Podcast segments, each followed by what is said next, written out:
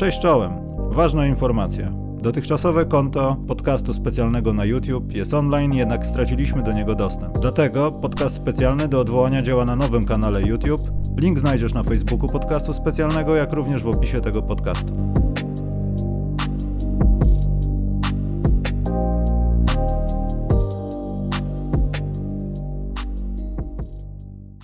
Dzień dobry.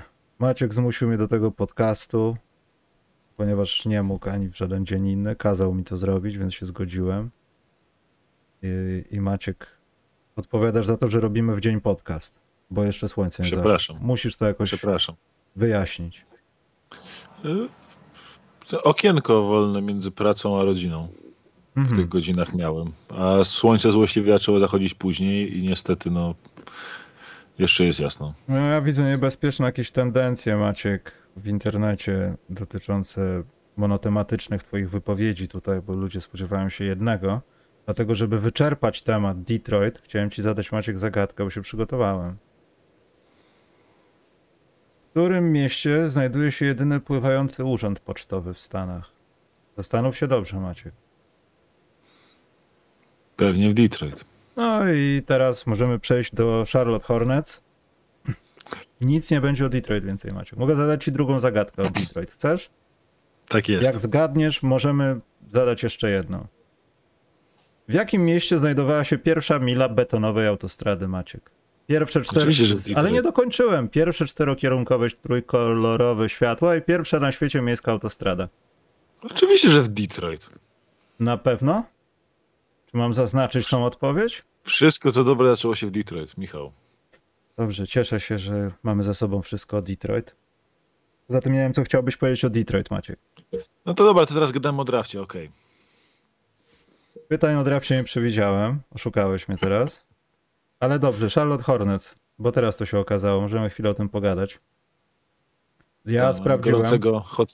301 spotkań rozegrał pan James Borygo. Nazywam go roboczo Borygo, bo Mhm. ten płyn też się wymienia w samochodach. E, No, blisko 50%, 45,8, 138 zwycięstw, 168 porażek, 0 playoffów, 4 lata, 4 sezony w zasadzie na ławce trenerskiej. Czy piąty by cokolwiek zmienił w Hornets, uważasz? Czy to jest Tak, ten moment, Uważam, że... że Borego jest dobrym trenerem, dobrze ustawiał ten zespół. Yy, szczerze mówiąc, yy, nie podoba mi się decyzja o zwolnieniu go, ale to jest takie to jest takie typowe dla Hornets troszeczkę, tak? Bo to jest tak, że mamy zespół, który robi cnotę z walki o playoffy i oni zawsze chcą być w pierwszej rundzie playoffów i dostać yy, jako siódmy czy ósmy seed 4-0 w japę, ewentualnie 4-1 jako szósty seed. I szczerze mówiąc, ta ich taka pogoń za przeciętnością tutaj się nam bardzo dokładnie pokazała, bo oni z jednej strony niby chcieli swoje te młode talenty rozwijać w tym sezonie i tego oczeki- oczekiwali od Borego, że Lamelo, że Bridges, że Washington będzie się rozwijał, już nie mówiąc o tegorocznych rookies, czyli tam, że ten, nie wiem, e, Kai Jones, e, James Booknight, e, JT Thor, czy ktokolwiek tam jeszcze. Nie mów tego nazwiska przedostatniego przy mnie, proszę cię. Booknighta? Tak właśnie. A czemu nie chcesz mówić o Bo wybrałem go w drafcie, przehypowałem się różnymi rzeczami w internecie, w naszej lidze fantasy i on, ja bym lepiej grał w Hornets niż on.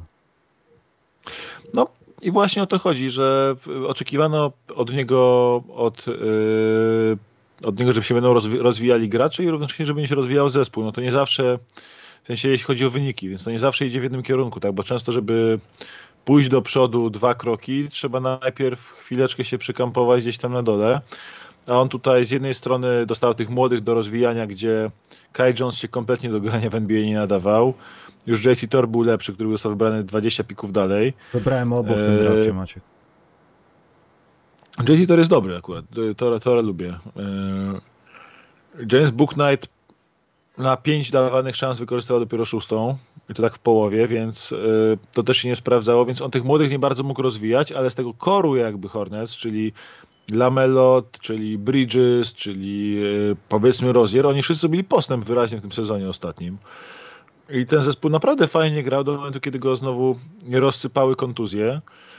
e, bo bez Haywarda, który zjada jedną trzecią cap space'u u nich, no bo pamiętajmy, że Hayward zjada 30 milionów swoich i 10 milionów yy, Batuma, którego trzeba było zestreczować, żeby dać ten kontrakt, więc tam Hayward faktycznie jest wart tam około 40 paru milionów hmm. rocznie dla Hornets. Jak on wypadł, no to siłą rzeczy nie mieli żadnych szans w playinach. I on jeszcze ostatnio powiedział, przepraszam, że on tak niespecjalnie może by chciał grać tam. No, właśnie o to chodzi, więc oni, mają, więc oni mają taki zespół ni w kij, ni w oko yy, i a patrząc po wynikach, to odkąd kazano e, Borego iść w górę, no to już idą w górę. Oni mieli bilans, mieli 35%, 35% wygranych w tym e, sezonie przerwanym z bańką, 46% w tym sezonie w zeszłym roku, 52% w tym roku. Więc oni z roku na rok robią wyraźne postępy jako zespół. Gracze się rozwijają. Borego naprawdę fajne rozwiązania taktyczne, fajne, fajne pomysły. Co prawda nie ma ani jednego kompetentnego centra, bo czy to PJ Washington, który jest za mały trochę na centra i za mało fizyczny pod koszem, żeby tam te zbiórki wyrywać, czy to jest Mason Plumlee, który ma bardzo duże ograniczenia, bo to tylko Mason Plumlee, czy to jest Montrez Harrell, który jest graczem na jedną stronę boiska i to takim troszeczkę nierównym, delikatnie rzecz, rzecz ujmując, to on nie ma pod, takiego prawdziwego podkoszowego ani jednego w składzie, który był mo, można by go z czystym sumieniem dać do piątki zespołu walczącego o playoffy. Nie miał Haywarda pod koniec i ten był coraz lepszy, a jeszcze Hornets dali mu przedłużenie przed sezonem. Więc po tym jak zespół zrealizował cele w sensie, że był lepszy, wyraźnie lepszy niż sezon temu. Tak, to był wyraźny progres, jeśli chodzi o ilość zwycięstw. Wyraźnie lepsi są wszyscy jego gracze. Mm, do playoffów się nie dostał, no bo kontuzja zarąbała mu gracza, który zjada jedną trzecią cap space'u i nie miał centra żadnego, a centra to jest wina managementu, nie jego. I w tym momencie facet wyleciał z roboty. No, kompletnie jakby taka jest chyba z 10 trenerów innych w lidze, których bym przed nim wyrzucił. Nie rozumiem, czemu on teraz poleciał, ale podobno Hornets e, od dłuższego czasu z nim o tym e, sensie to planowali. Już od jakieś 9 dni temu były newsy pierwsze, że on może polecieć. Wydawało się, że to są jakieś bzdurne plotki, a to się okazuje, że Michael Jordan chce walczyć, chce mieć, chce przez play-iny wejść do playoffów. Chce być, chce odpaść z 6-7 miejsca 4-0, a nie play-inach A to nie jest trochę tak, że oni, tak jak powiedziałeś, może to trochę planowali, ten piąty rok ma oznaczać pojawienie się kogoś lepszego, żeby podnieść poziom, może teraz pojawią się jacyś wolni agenci, będą wydawane pieniądze, a nie draft bardziej, wiesz o co chodzi. Może to jest planowe ale, działanie. Wolnych, ale wiem. oni mają kasy na wolnych. Oni nie mają żadnej kasy na wolnych agentów. Nieposiadanie pieniędzy w NBA to nie jest kwestia umowna, często. W sensie musieliby. Oni by musieli, wiesz, to jest tak, że nie tylko nie mają kasy, ale oni mają też taki gigantyczny dylemat, bo Miles Bridges tego lata będzie oczekiwał maksa. Oczywiście i powinien go dostać. A oni nie chcą płacić podateczku. No, no, no. Ale wiesz jak jest. No, Michael Jordan jest osobą, która jest dosyć zawisna w działaniach biznesowych. Popełni kilka błędów. I wypłaci kogoś, no. Albo dokona jakichś chorych wymian i obawiam się, że to, to może Ale... być tak, że ten piąty rok może oznaczać to, że z tej drużyny będzie chciało się wycisnąć więcej niż wskazywałby to na to proces rozwoju tych wszystkich ludzi tam. O to mi chodzi. I nie twierdzę, że to jest dobrze, Wiesz... ale twierdzę, że to może być tego wina, bo nie kupię tego, że zwolnili go, bo nie awansowali do playoffów. Wiesz co, znając reputację, znając reputację Jordana jako właściciela, która jest dosyć taka dosyć głośna w NBA, że nie bardzo lubi wydawać pieniądze. Śmierdząca jest trochę. Tak, słaba jest jego reputacja jako właściciela, jeden z najgorszych właścicieli w lidze. E, I no to znając tą jego reputację, wcale bym się nie zdziwił, gdyby na przykład Borego powiedział, słuchajcie, Miles Bridges musi zostać, bo to jest klucz mojego zespołu, klucz mojej taktyki. A on powiedział, ale stary, on jest za drogi. Nara. On mówi, to w takim razie ja odchodzę. On mówi, dobra, na razie. To jest też bardzo możliwe, nie? bo to jest takie, że oni będą musieli kogoś odpuścić tego lata. Będą musieli kogoś odpuścić tego lata, bo nie, zespół z takiego małego rynku, tak skąpy zespół, nie, nie jest w stanie zmieścić 30 ponad milionów dla Haywarda, 10 milionów dla nie grającego dla Clippers e, Batuma i 30 paru milionów dla Bridgesa i jeszcze mieć za rok Lamelo przedłużenie yy, przed, przed, przedłużenie już w planach właściwie, jeszcze mieć Roziera, którego też nie można puścić. Oni nie mają pieniędzy na to wszystko W sensie, inaczej, powinni mieć pieniądze, ale są zbyt skąpi na to. No właśnie o tym mówię. Y, I pytań tam w ogóle nawet trudno powiedzieć, jaki jest pomysł na ten zespół. To jest, y, Miles Bridges to jest jeden z tych wolnych agentów, którzy nie powinni zostać odpuszczeni. Wydaje się nierealne, żeby ktoś, żeby go zespół odpuścił. Z drugiej strony, w tym konkretnym zespole to się może wydarzyć. Więc co tam się stanie? Nie mam pojęcia, co tam się stanie ze składem. Jaki oni mają pomysł? Gdzie oni chcą być? Co oni chcą zrobić ze sobą w ogóle? No, trudno, na to pytanie trudno odpowiedzieć bardzo, bo tam nie widać jakiegoś planu na poziomie menedżerskim. Jest plan, na, plan trenera na boisku, było widać, oni grali, wymuszali straty, biegali do kontry, atak efektownie, porywali fanów, w tym w takim tym małym rynku ściągali kibiców na halę, yy, mieli dobre wyniki oglądalności, robili progres jako zespół. Fajna przyszłość się wydawało, że powinno być i teraz nagle wywalają trenera i może się teraz okazać, że stwierdzą ok, poradzimy sobie bez Bridgesa, bo Haywarda nie, nie wytradują. No, nikt nie weźmie Haywarda, nikt nie weźmie gracza, który zarabia 30 parę baniek i gra 20 spotkań w sezonie. Maciek, czy wiesz, że poświęciliśmy prawdopodobnie o 12 minut więcej informacji na temat Hornets niż wszyscy w polskim internecie? Dlatego jesteśmy wyjątkowi, pięknie. Michał. To pięknie. Jest pytanie o draft, Maciek, ale ja nie zadam go teraz, ponieważ teraz idziemy do playoffów. I wracając do domu, spotkałem taki gang rowerowy prowadzony przez no taką twoją młodszą córkę trochę, wiesz. Mleczaki wypadnięte. Czyli do, dostałeś Nie, no zobaczyłem, że śmigają po alejkach i ona prowadziła trzech chłopaków, wiesz, rowery Alareksio na złowieszcze różowe wstążki śmierci tam w lewo. Gdyby to była moja córka, byś dostał No przy okazji tak. Tak, tak, tak właśnie mi się też wydaje. Natomiast będziemy posługiwali się dlatego nomenklaturą rowerową. Kto jeszcze jedzie na rowerku, kto spadł z rowerka i kto tak dobrze jedzie, że już na jednym kole wali, wyciągnął patyk i wiesz, krzyczy do matki, mamo, mamo, zobacz, jadę bez trzymanki. Tak, Maciek, będziemy się odzywać teraz, od teraz.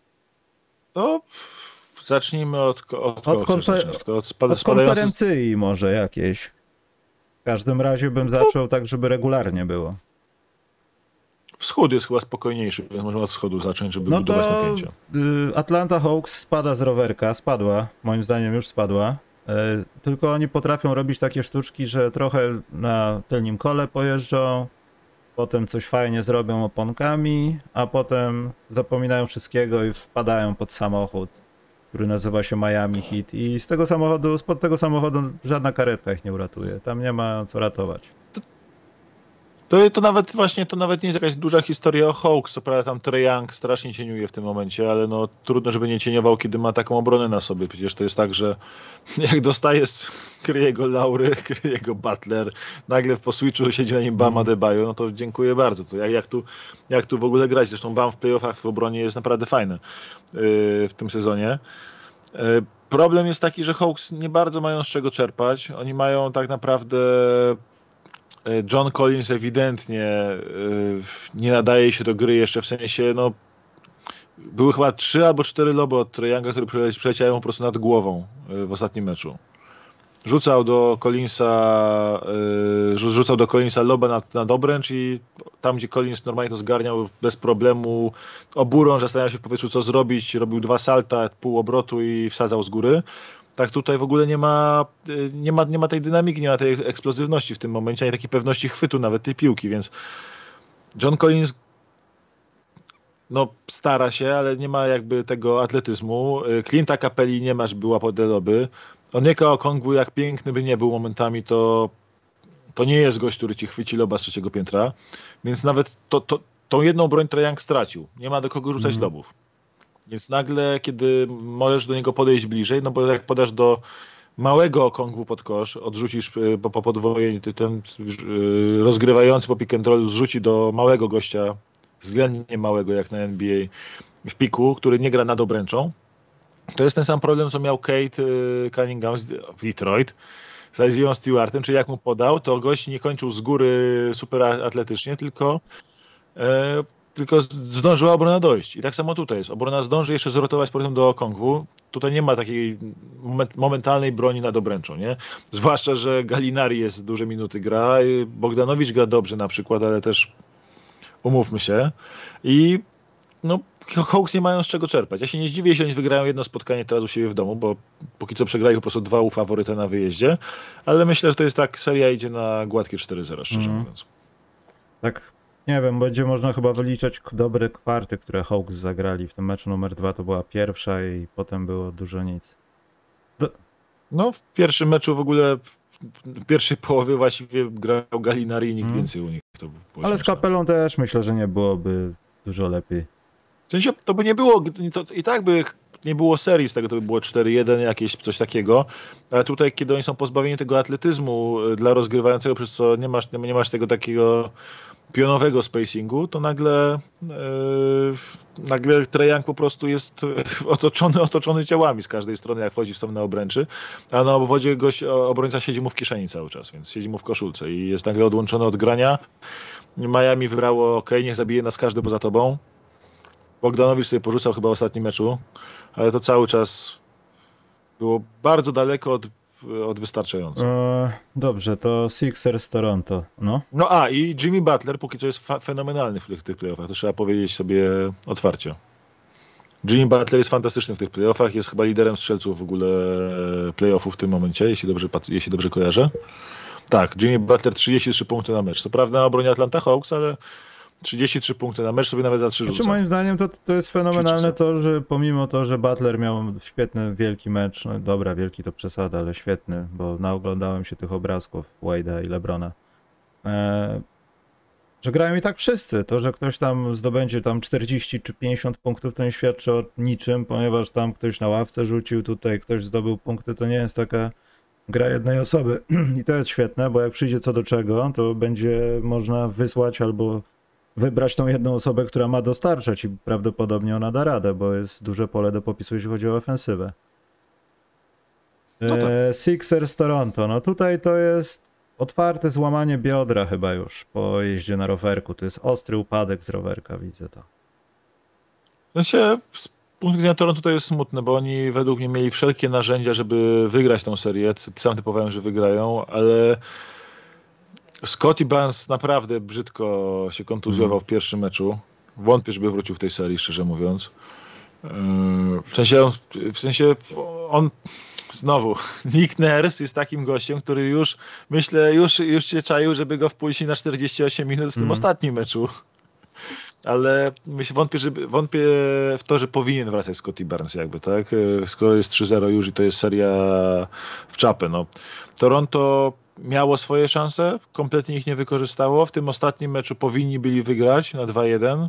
Po prostu powinni byli, bo było na dwie minuty do końca prowadzili 95-90. Od tej pory nie zdobyli ani jednego punktu do końca regu- regulaminowego czasu gry. I, I Filadelfia ich dogoniła po 95 dzięki do, do, w dogrywce. Ta truja Embida, ta truja na zemstę na Toronto. Mm. Embida. Y, Są te wszystkie kompilacje jego min po jednym i drugim rzucie, po rzucie Kawhi i po rzucie jego. Y, Ale no szczerze mówiąc, y, Toronto, ten wynik jest gorszy niż gra jakby dla Toronto, bo Toronto nie, nie należy się aż takie baty 3-0 4-0 i do domu, a pewnie się tym skończy. Ale z drugiej strony, no mówię, to w, e, ostatni mecz przegrali na własne życzenia. Mogli wygrać ten mecz i zrobić z tego serię jeszcze. Spokojnie mogli wygrać, wystarczyło no, trafić jeden rzut więcej w końcówce, w końcu, yy, w Tak, końcówce poza RS. tym, Albo zagrać poza tym ciut tutaj lepszą chodzi też o to, że mam takie wrażenie, że jak gdyby nie to, że im się nie chce, tylko jak gdyby tracą, nie wiem, wiarę we własne siły. Że tak naprawdę te mecze są wygrane dla nich, ale oni dają sobie zabrać te mecze.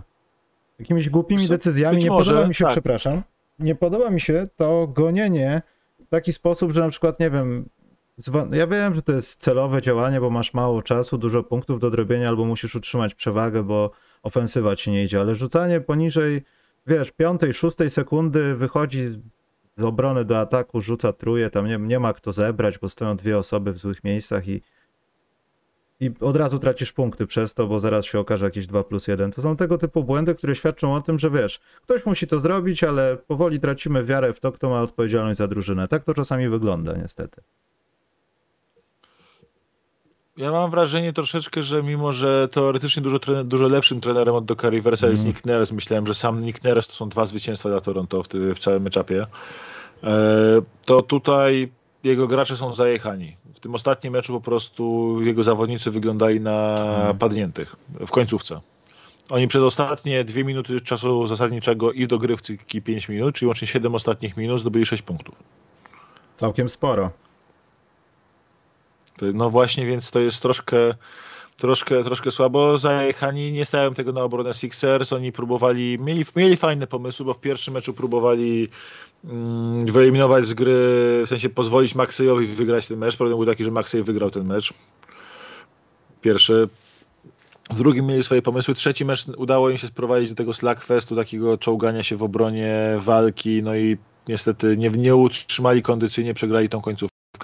No i teraz y, jest jasne, albo to będzie takie 4, albo będzie 3, 3, 4-1 po takim, po takim klasycznym, że 3-0 faworyt troszkę się wyluzowuje, jako że mamy po drugiej, drugiej stronie y, chętnych, do, chętnych do luzowania się Hardena z y, Embidem, to nikt się nie zdziwi, jak Sixers się wyluzują troszkę na jeden mecz, a potem u siebie w domu ich walną, dziękuję, do widzenia. 4-1. Ewentualnie, ewentualnie może Toronto już się położyć, stwierdzić, dobra, gramy po 50 minut na mecz wszyscy, należą nam się leżaczki, rybki, Silnie wędeczki. prosimy o niekontrolowanie nas antydopingowo i narkotykowo przez najbliższy kwartał, bo i tak nic nie znajdziecie. Tak jest, tak jest, tym, że to damski mocz. Mm. Tak jest, tak jest. Dokładnie, dokładnie jest takie prawdopodobieństwo, więc 4-0 albo 4-1, no tu się już nic nie wydarzy, no trudno sobie wyobrazić. Oczywiście, ktoś kiedyś w końcu obróci 3-0 na Oczywiście, 4-3. ale tutaj to ten mecz o honor się odbędzie Ale, w Toronto, e, to moim zdaniem. On będzie jak najbardziej wygrany. Wrócimy tam, gdzie trzeba, kończymy to i zaraz sprawdzę nasze typy Może być. e, i zobaczymy, kto Ale z trafił, drugiej bo strony- chyba nikt. Z drugiej strony, jeśli e, w tym najbliższym meczu w Toronto e, nie uda im się jakoś mocno odjechać i Philadelphia będzie się trzymała w meczu, to będzie taki klasyczny mecz do postawienia, y, do postawienia do przerwy Raptors, cały mecz Philadelphia. To są zawsze dobre kursy na takie obstawienie. E, Oczywiście u naszego sponsora. Nie zachęcamy Ale, do hazardu, jeśli bo e, Maciek y, ten, może być kącik bukmacherski, ja mam wyczyny Maciek. Mam wyczyny. Mam wyczyny, Masz zrobiłem wyczyny? coś bez sensu i się udało. Ja wczoraj zrobiłem dużo To przed wyczynów pytankami, jak przylecimy E, playoffy Maciek. No to w każdym razie Philadelphia Raptors warto postawić tak, że stawiasz do przerwy tą drużynę, która przegrywa 0-3, cały mecz na tą drugą drużynę, ponieważ ta drużyna, która przegrywa 0-3 i tak już ma z reguły świadomość, że no nie, nie uciągnie, nie wygra. Słabo i to jest mecz do pierwszego dużego ranu rywala. Jak tylko ten zespół faworyt odejdzie na 8-10 punktów, no to jest do widzenia, dobranoc. Kończymy serię rozejścia. I jest taka, myślę, że to jest ja jak i teraz w najbliższym meczu postawia, jeśli Toronto wygra, to postawię tak samo w tym meczu na 4-1 w I. Maciek, I Maciek No ale tu też kolejna seria, gdzie nie historii nie będzie żadnej. nie w domu, dlatego że właśnie grałeś u Bookmachera dużo i coś się nie udało. Musiałem, musiałem sprzedać swoje łóżko. Dobrze, e, Bucks Bulls. Maciek. Poczekaj, nomenklatu, tu nomenklatura rowerowa. Mm, trochę Tu na jest- jednym kole, trochę tam obcierek na kolanie, ale jadą dalej. Tylko, że mam takie trochę przeświadczenie, że to, że Chris Middleton opuści dwa najbliższe spotkania, nie zmienia absolutnie na plus in Bulls, y, ponieważ Bulls będą musieli zagrać dobry mecz następny, a Bucks prawdopodobnie ich, ich zakleją i wykonają jakąś dobrą robotę na DeRozanie, któremu nie dadzą się odpalić już. Y, Ja tak, jest taka szansa, jest też szansa, że po prostu się nagle odpali Janis. Tak, Znaczy odpali, teraz już odpali. zostaje tylko Janis, żeby się odpalił, szczerze mówiąc. No. Nie, nie, Powie Janis, dobra chłopaki, Chris nie gra, oni myślą, że mają szansę, no to. Wucewicz po trzech Sprawdźmy. pierwszych faulach Mówię, w pierwszej, po, pierwszej połowie, zmiana krycia. Eee, tak, Patrick, Patrick Williams złożony w chińskie kontuzja 8. jakaś trage- tragiczna i Janis gra Na, w MVP. na, kozet, na kozetce u swojego psychologa już przerwie Nie, ale tak poważnie, myśl, myślisz, że co? Bo też świetną robotę zrobił Alex Caruso, to jest też trochę jego mecz, ten drugi. E, nawet w tych rzeczach, kiedy nie miał piłki, tylko był na boisku, ale chodzi mi o to, czy to był jed- jednorazowy wystrzał, czy będziemy widzieli w kółko remisu, bo ja już widziałem Maciek teorię w fanbase'ach różnych, nie tylko polskich Bulls, że to już, to już ten, to już spoko, to już jedziemy na Boston, wiesz, to jak na Kowno prawie. Je- Jedziemy tam. Nie, ja szczerze mówiąc, yy, po kontuzji Chrisa jest szansa, że Bulls jakoś je, jeszcze jeden mecz fartem wyciągną. Fartem, ale szczerze mówiąc, no ten mecz i tak. Ten mecz mimo kontuzji Chrisa wyciągnęli fenomenalnego DeRozana i bardzo dobrego Włóczewicza i Lawina, który się fajnie trzymał roli i świetnego Caruso i to mimo to, to wszystko spowodowało, że udało mi się wygrać czterema punktami. Dobrze Chyba mówię? tak. Y, Okej, zobacz. czterema punktami. Prowadzili wysoko w pierwszej połowie, potem tak, potem, ale potem już tam już tam było modlenie się po prostu, że Bucks nie docisnęli jeszcze tam do końca i Mhm, tego nie zrobili całego comebacku i ich nie, ich nie przegonili, bo tam Bucks gonili, gonili, prawie dogonili. E, Wydaje mi się, że też Janis nie trafiał bardzo osobistych, ale no wydaje mi się, że e, mimo tego, że bardzo dobry gracz, czyli Chris Middleton wypada, to są w stanie Bucks po prostu w kolejnym meczu wyjść i powie, pokazać Bulls, kto tutaj jest y, mistrzem, a kto tutaj y, jest wannabe Mhm. druga runda. Więc y, gratuluję Bulls tego 1-1. Gratuluję im kontuzji Middletona, bo to daje im szansę na jeszcze drugie zwycięstwo w tej serii, ale to się skończy 4-1 albo 4-2. I tak jestem, mówię, i tak dla mnie z mojej strony ukłony dla Bulls, że ten jeden mecz wygrali i że może, że może wygrają drugi, bo to jest y, o ten mecz dwa więcej niż się A co by było, gdyby Demar DeRozan przez moment był takim Demarem DeRozanem, który, no oczywiście nie z tymi topowymi drużynami, ale robił to, co w sezonie regularnym. Myślisz, że to byłby równy pojedynek z Antetokumpo? Czy możemy sobie to wybić z głowy? Wiesz, że Antetokumpo załóżmy robi to, co robił cztery sezony temu, czyli piłeczka spod kosza, kozłowanko, trójskok, jestem pod koszem 2 plus 1, a Demar DeRozan w odpowiedzi bezsensowny midrange, bo jakby się cofnął chociaż dwie stopy do tyłu, to trójeczka jest.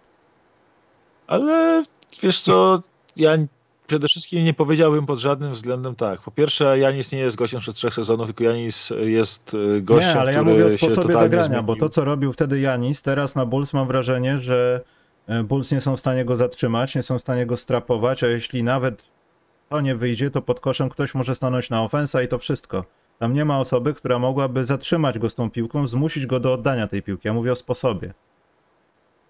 Nie no, okej, no w sensie tak, ba- bardziej widzę Janisa, który po prostu na tym takim dalekim półdystansie, dalekim, wysokim high post dostaje, high post dostaje piłę i stamtąd po prostu atakuje do środka lub na zewnątrz i tam nie masz go jak zatrzymać kompletnie, ale to już nieważne, bo e, wiesz, Bulls mają, Bucks mają masę usprawnień na DeRozana, bo o ile ten jego półdystans nie jest bezsensowny według mnie, bo trafia w miętkie drużyn, które, bo Bucks oddają y, bo Bucks ten półdystans jakby oddają, bo zamykają obręcz, półdystans oddają, daleki, tam DeRozan wchodzi z, tym, z tymi swoimi rzucikami, to, to jest ta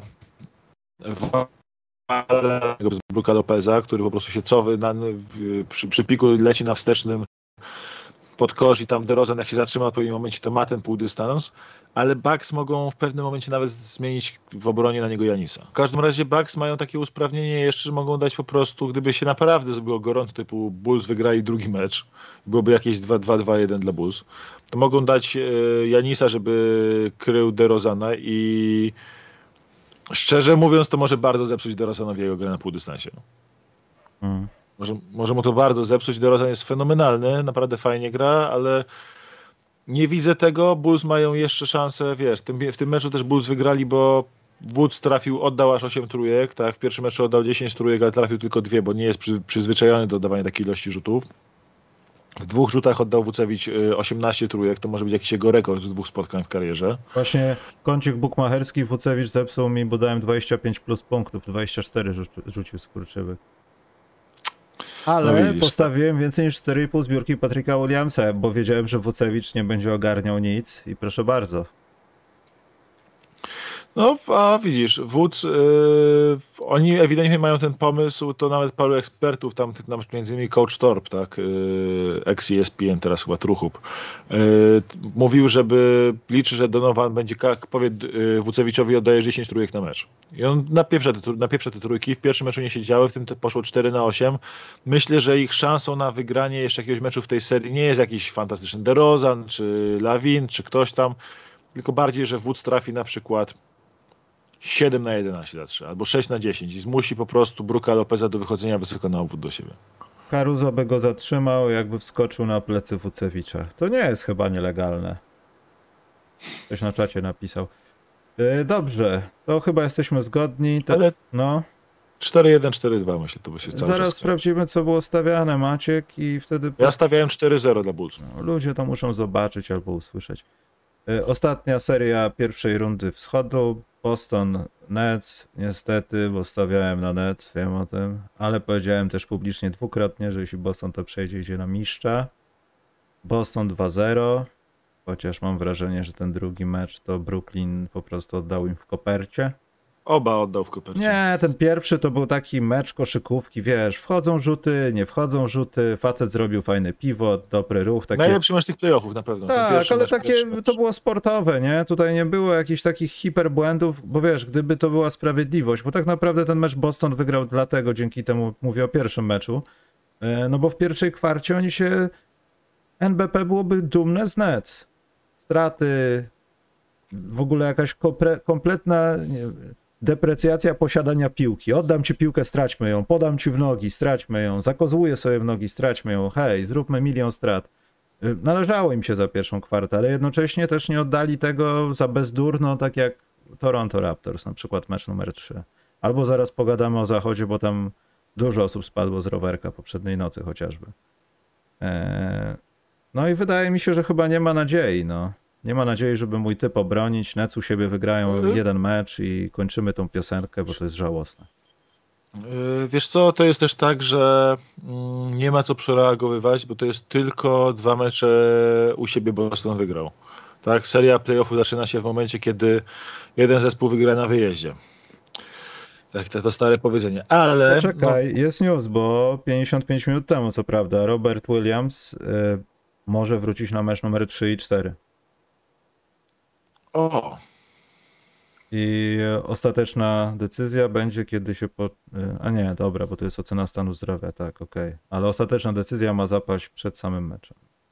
Taka informacja. No, ciekawe. W sensie, wiesz, Boston generalnie to jest tak, że o ile ten pierwszy mecz, to mówię, taki był ranami, wydawało się, że Boston traci swoją szansę, kiedy Kyrie tam się rozgrzał, potem uratował się w ostatniej chwili tym, że raz w życiu Marcus Smart nie wziął odpowiedzialności za, na siebie przy rzucie na zwycięstwo. Bo przecież wszyscy, wszyscy myślę, podobno cała hala w Bostonie też była przerażona, jak on dostał piłkę od Browna, że Brown nie rzucił fadeaway na tragiczny, tylko podał do Smarta, bo wszyscy wiedzieli, że Smart rzuci cegłę. Wszyscy wiedzieli. Razem z Nets, tam inaczej by dwóch gości nie skoczyło do niego. A tutaj Smart raz w życiu podał piłę z takiej sytuacji. Wyszło cudownie, nie? Ale y, tutaj jakby była, Boston uratował tą swoją szansę. Te- Ten drugi mecz to z kolei no, Nets strasznie spieprzyli. Oni prowadzili na chyba półtorej minuty do końca pierwszej połowy 17 punktami i oddali run, błyskawiczny run 10-3 na koniec połowy. Więc to się już, już zrobiło tylko 10 punktów na drugą połowę i potem Boston sy- systematycznie tam gonił. E, Boston, e, Nets stracili mecz, w którym e, Bruce Brown, Goran Dragic i Seth Curry we trzech rzucili więcej punktów niż Kyrie z Durantem. W sensie, tam ci rzucili tak dużo punktów, że gdyby Kyrie z Durantem zagrali na normalnym poziomie, to by, bo, y, to by Nets to wygrali. Powinni byli to wygrać. Mm. Mieli świetny mecz swoich roleplayerów. Ale niestety no, nie udźwignęli, tak? Więc y, tu jest kłopot. Drugi kłopot Nets to jest taki, że Nets nie mają jakiego centra wystawić piątce na koniec spotkań. Bez centra, nie, bez, bez centra tracą zbiórki przy wysoko grającym Bostonie, a z centrem z kolei y, i Claxton i Dramond to są gości. Dramond w ogóle nie daje rady. Dramond jest za wolny, Dramond jest objeżdżany w każdą stronę, Dramond zaraz w ogóle przestanie grać w tej serii. Ale Claxton pudłuje osobiste jak, jak dziki. Jego, szczerze mówiąc, ja się zdziwiłem, że w pierwszym meczu nie było grania haka, haka Nick, bo on był przerażony swoją obecnością na linii. Był absolutnie przerażony. Jak tam szedł na linię, było widać, miał w oczach to, że planuje spróbować trafić chociaż tablicę. Zamyka oczy przed jak- rzutem, wiesz, niech się Tak, dzieje, co tak, się dzieje. Jak trafię w obręcz, to będzie dobrze. Nie? To jest takie, że w takich sytuacjach e, niektórzy trenerzy mówią, to już lepiej rzuć pod jajek. Już nie rzucaj, daj koledze, szanse. daj koledze, zasymuluj Coś, coś, kontuzję. coś ten deseń. Złam sobie szybko, wy, wy, wywracaj się. Zemdlej, nie? zemdlej. Przerażony, przerażony, prze, przerażony Nick, więc tam y, to był kłopot jakby, no i w związku z tym, że mamy ten kłopot z, nie mają tego centra, y, nie wykorzystali tej szansy właśnie, gdzie, gdzie ten mecz był z, z roleplayerami dobrze grającymi i ostatnia rzecz, to jest akurat historia o Bostonie bardziej niż o Nets. Nets muszą atakować, atakując najsłabszego obrońcę w piątce kończącej mecze dla, Net, dla Bostonu, muszą atakować Derricka White'a, który jest świetnym obrońcą. Mm. To jest niesamowite. Najsłabszy obrońca Bostonu, którego inni, który jest na tyle wyraźnie słabszy od reszty, żeby go atakować w pick and rollach, to jest, albo w izolacjach, to jest Derrick White. To tu, tu, są, tu są spore kłopoty, bo akurat Boston jest paskudnym matchupem dla Nets, bo Boston najlepiej w całej lidze broni izolację, a Nets grają atak przez izolację. Więc tu mamy kłopot. Mamy kłopot oczywiście w tym, że ma przed playoff Al. Horford pewnie na tym poziomie całych playoffów nie wytrzyma, ale potem ma wrócić Robert Williams. Ale na razie jest fantastyczny.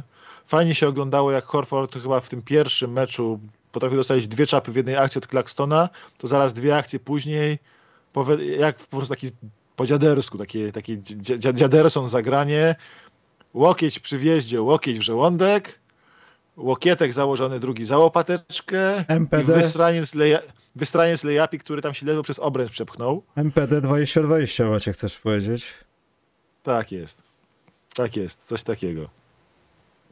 I Horford Dziaderson sobie e, radził, e, sobie, fa, fa, fajnie grał w tym meczu, no i przede wszystkim problemem dla Nets, ale to jest taki problem, że ja chyba postawię Nets w tym najbliższym meczu, bo y, a na pewno postawię na plus 35 Duranta. A bo, zobaczymy, jakie są zakładziki ciekawe zaraz. Zobaczymy. Bo Jason Tatum, Jason Tatum w, tym w tych dwóch pierwszych meczach broni Kevina Duranta najlepiej jak się da.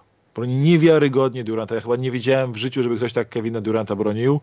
Y, od, tych, od, od czasu, kiedy przestał się pękać przed kurduplami trzymającymi go za jajka, jak to robił tam Tony Allen swojego czasu jeszcze.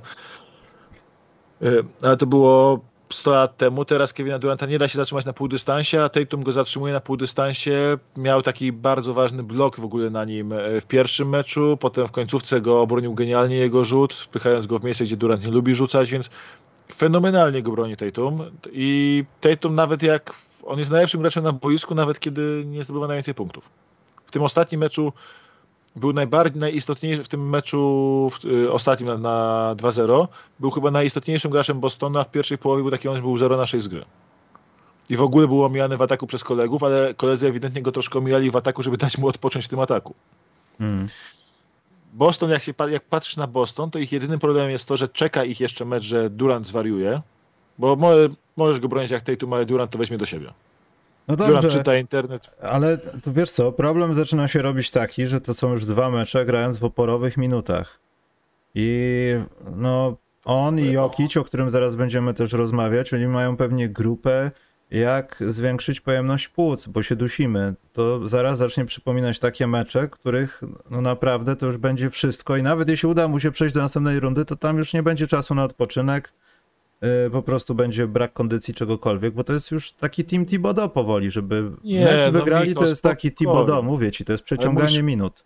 Ale mówisz o tej Tumie czy o Durancie? Nie, mówię o Durancie, mówię o tym, co w net się dzieje. No, Durant jest w ogóle ledwo się w top 10 minut, minut w, tym, Ale w tych playoffach mieści. Ja myślę, że będzie zajeżdżany i to nie będzie dobrze. Yy, my przejdziemy jeszcze do tych graczy, do, tego, co chcę powiedzieć. Bardziej się martwię o yy, DeRozana tak? Bo DeRozan, DeRozan jeśli chodzi tak, co cofając na chwileczkę, DeRozan gra 44 minuty mecz na razie. No tak. No. W tej serii y, z Bucks. I druga rzecz, a z kolei Tatum gra 43 minuty na mecz. To jest półtorej minuty więcej niż Durant. On niby jest młody, ale no to jest ekstremalnie intensywne minuty, żeby się utrzymywać na boisku w tej sytuacji. Na, na Durancie jeszcze cały czas kryjąc właściwie prawie nie gra bez niego. I jak prawie zawsze, jak Durant jest na boisku, to jest też Tatum, żeby siedzieć mu po prostu w koszulce, nie? Mm. Więc zobaczymy. Ja, ja myślę, że w tym najbliższym meczu Kevin Durant weźmie to bardzo do siebie, wyjdzie, będzie palił. No i teraz pytanie jest o Boston, jak on sobie z tym poradzi. W Bostonie na szczęście Al Horford oddaje rzuty. Problem, drugi problem Bostonu może być taki, że jedyny problem, który widzę tutaj, że Thais się nie bardzo może utrzymać na boisku, ale jeśli wróci Robert Williams, to to przestanie być takie istotne, bo Thais stanie się nieistotnym zmiennikiem. E, Taj zresztą gra tylko po to, żeby Boston gra cały czas swoim systemem, czyli żeby z tego rogu być centrem atakującym, w sensie centrem pomagającym z rogu w stylu Roberta Williamsa, żeby tego systemu już nie wybijać się z tego systemu, jest takim zapchaj dziurą po prostu systemową. Wróci Williams, Tice może w ogóle wylecieć z rotacji, albo tam tak spaść do jakichś mikrominut. E, pytanie jest w Bostonie, czy nie będzie meczu zaraz w tej serii, w którym Nets kompletnie będą odpuszczać Derricka White'a na obwodzie. Będą mówić, ok, Derrick, Derrick i Markus, pokonajcie nas trójkami. We dare you. O, o ile o Smarta to nie jestem pewien, to White potrafi przy, przywalić.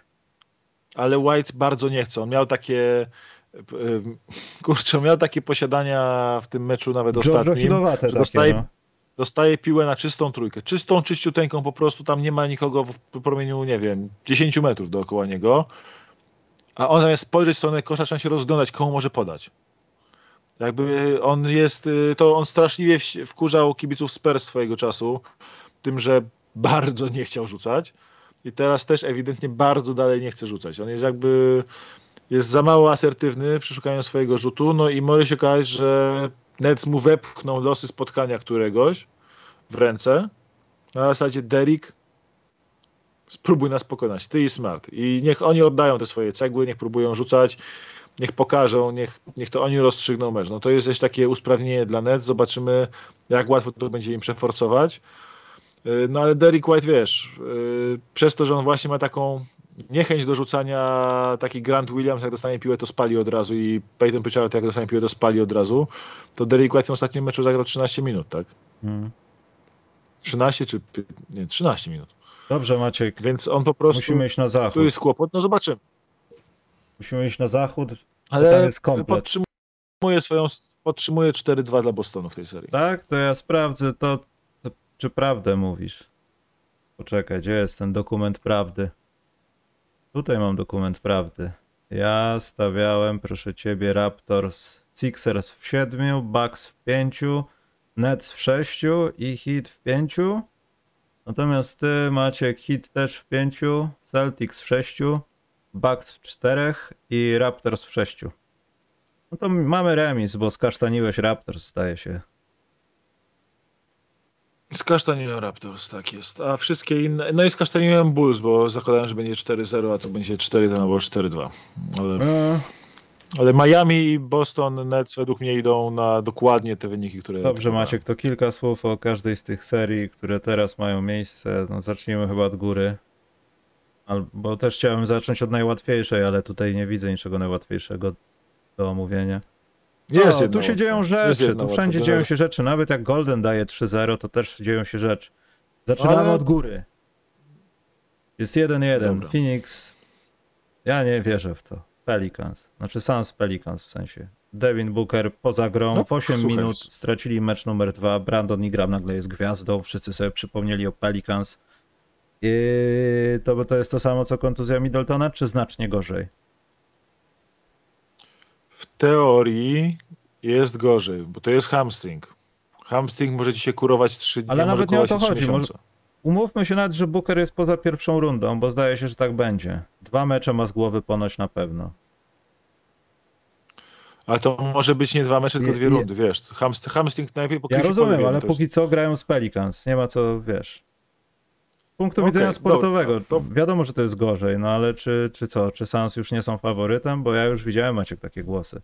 I to nie wiesz od kogo, tylko Nie są faworytem ligi, bo według mnie w tym momencie po prostu grają lepiej od nich Warriors.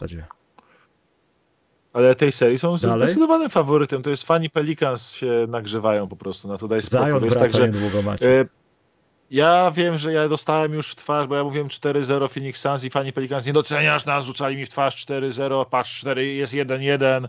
Ten, ten. A ja tak się zajmuję, no, gdyby Booker się nie kontuzjował, to pewnie by nie było 1-1, Osiem to minut. Po pierwsze. Po drugie, 8 minut. słucham? Tyle to trwało. Tak, po drugie, tak, po drugie oni, e, po drugie tutaj, e, no dużo się rzeczy ułożyło na korzyść e, Pelicans, nie, nie ukrywajmy, tak, trafiali swoje rzuty. Ile trafili 17 na Mhm. 30 za 3, no to, to nie jest coś, co mogą utrzymać długoterminowo. Przy, yy, więc wiesz, to jest tak, że ja bym wcale się tak nie, nie pałował na miejscu yy, kibiców Pelicans, bo Sans pokazali już, to, to moje 4-0 na, w, tym, w tej serii było typowane nie na zasadzie, że Pelicans są tacy słabi. Nie, Pelicans są dobrym, byli jednym z dziesięciu, po, po All-Star Game, po, po trade deadline, chyba byli jednym z dziesięciu najlepszych zespołów w lidze Pelicans. Wybielasz się teraz? Nie? Nie, chodzi mi o to, że 4 to 4-0 to jest to, jakim czołgiem są Suns. Oni tego jeszcze nie pokazali hmm. do końca, jakim są w tej serii, ale myślę, że teraz podrażnieni Suns pojadą do Nowego Orleanu i bez, i bez, yy, bez Bookera dadzą, taki, dadzą tak w trąbę w pierwszym meczu Pelicans, żeby oni zapomnieli w ogóle o tym, że to ta seria Mało tego, wydaje mi się, wiesz co, że też te 8 minut Pelicans nie zrobili niczego, no dobrze, no to, to co powiedziałeś o tym rzucaniu, no to skuteczność, owszem, to, to, to jest akurat jakaś taka dziwna, rzadka rzecz. Natomiast no, Pelicans nie zrobili nic specjalnego w te 8 minut. Nagle nie zamienili się w drużynę, która wow, kliknęło, ci ludzie grają ze sobą. Nie. Takie rzeczy widzieliśmy w ułamkach jakichś w trakcie sezonu regularnego, gdzieś tam w meczach play-inów, tego typu rzeczy, że potrafią być konsekwentni w obronie, gdzieś dobrze zebrać, zrobić dobre rzeczy i nie przypominać jakąś ostatnią nogę zachodu. I to nie było zaskakujące. Mnie, no. Słuchaj, ta, jakoś specjalnie. Tak, dla mnie ta seria, jak, jakby się będzie, ten mecz najbliższy jest naj, najważniejszy, on chyba jest dzisiaj mhm. zresztą, tak, ale jest późno strasznie. E, jest e, chyba najciekawszym meczem w ogóle ostatnio w, od, od czasu pierwszego Boston Nets, to jest chyba najciekawszy mecz w ogóle w tych playoffach w tym momencie, bo jeśli Phoenix, e, Phoenix powinni to wygrać właśnie blowoutem według mnie pewnie wygrają, bo tam też Cam Johnson, który, pamiętajmy, że Cam Johnson to nie jest jakaś, jak, jak, jakiś lamus, który wejdzie za Devina Bookera do pierwszej piątki. To jest nawet kawał gracza, on pokazał w tym sensie, że jest naprawdę świetny. E, ta obrona e, Suns będzie jeszcze mocniejsza i myślę, że oni po prostu uduszą w obronie Pelicans i sobie, a, a, a ich będzie dalej klikał. Pamiętajmy o tym i wiesz, Pelicans też grali, zagrali dwa świetne mecze. W pierwszym meczu przecież tego meczu, w pierwszym meczu grałem przeciwko Ejtonowi. Valanciunas zrobił pierwszy od 75 roku 12-12 w zbiórkach w NBA. On miał chyba 12 zbiórek w ataku, 13 mm. w obronie. Pierwszy raz ktoś miał 12 w ataku, 12 w obronie od 75 roku w playoffach. To jest abstrakcyjnie niesamowita mm. statystyka i oni się trzymają takimi fantastycznymi występami. Ingram zagrał swój mecz życia w tym ostatnim meczu. No to Ingram, słuchaj, w tym ostatnim meczu zrobił z 21 rzutów, 37 punktów, 11 zbiórek, 9 asyst, przechwyt, blok. No, 3 y, na 3 za 3, 8 na 8 z wolnych, 13 na 21 z gry. No to się nie powtórzy. Nie możemy liczyć, że to się powtórzy. To się po prostu nie powtórzy. Zwłaszcza, że go, zwłaszcza na Mikalu Nigdy nie mów nigdy, Maciek. Nie, to się nie powtórzy. I to jest tak, że jeśli Pelicans wygrają jakimś cudem ten najbliższy mecz, wtedy powiem, wow, mamy serię. To jest teraz ciekawe. Ale wydaje mi się, że tu będzie blowout, sprowadzenie na ziemię. Jedyna wygrana Pelicans to była i będzie 4-1. A, jedna z dwóch, jedna z dwóch, bo oni mają szansę jeszcze urwać jeszcze, myślę, ten mecz numer 4, potem mają szansę na jakimś entuzjazmie wygrać na zasadzie takiej, że e, dobra, walczymy, staramy się nie na Bookera, a Suns po prostu odzyskają kontrolę nad serią prowadząc 2-1, potem ten drugi mecz troszkę się wyluzują, Pelikan zagrają mecz życia, będzie 2-2, a potem Suns mówią, dobra, to, the, to business i skończą to w sześciu meczach. Więc to będzie 4-1, 4-2. to, to Dallas Ale... teraz, Maciek. Dallas Jazz, bo to szybkie będzie. O, o. Na, na, na nie bym skończył. skończył. Ja bym skończył na najciekawszym, nie? czyli na Memphis, Minnesocie.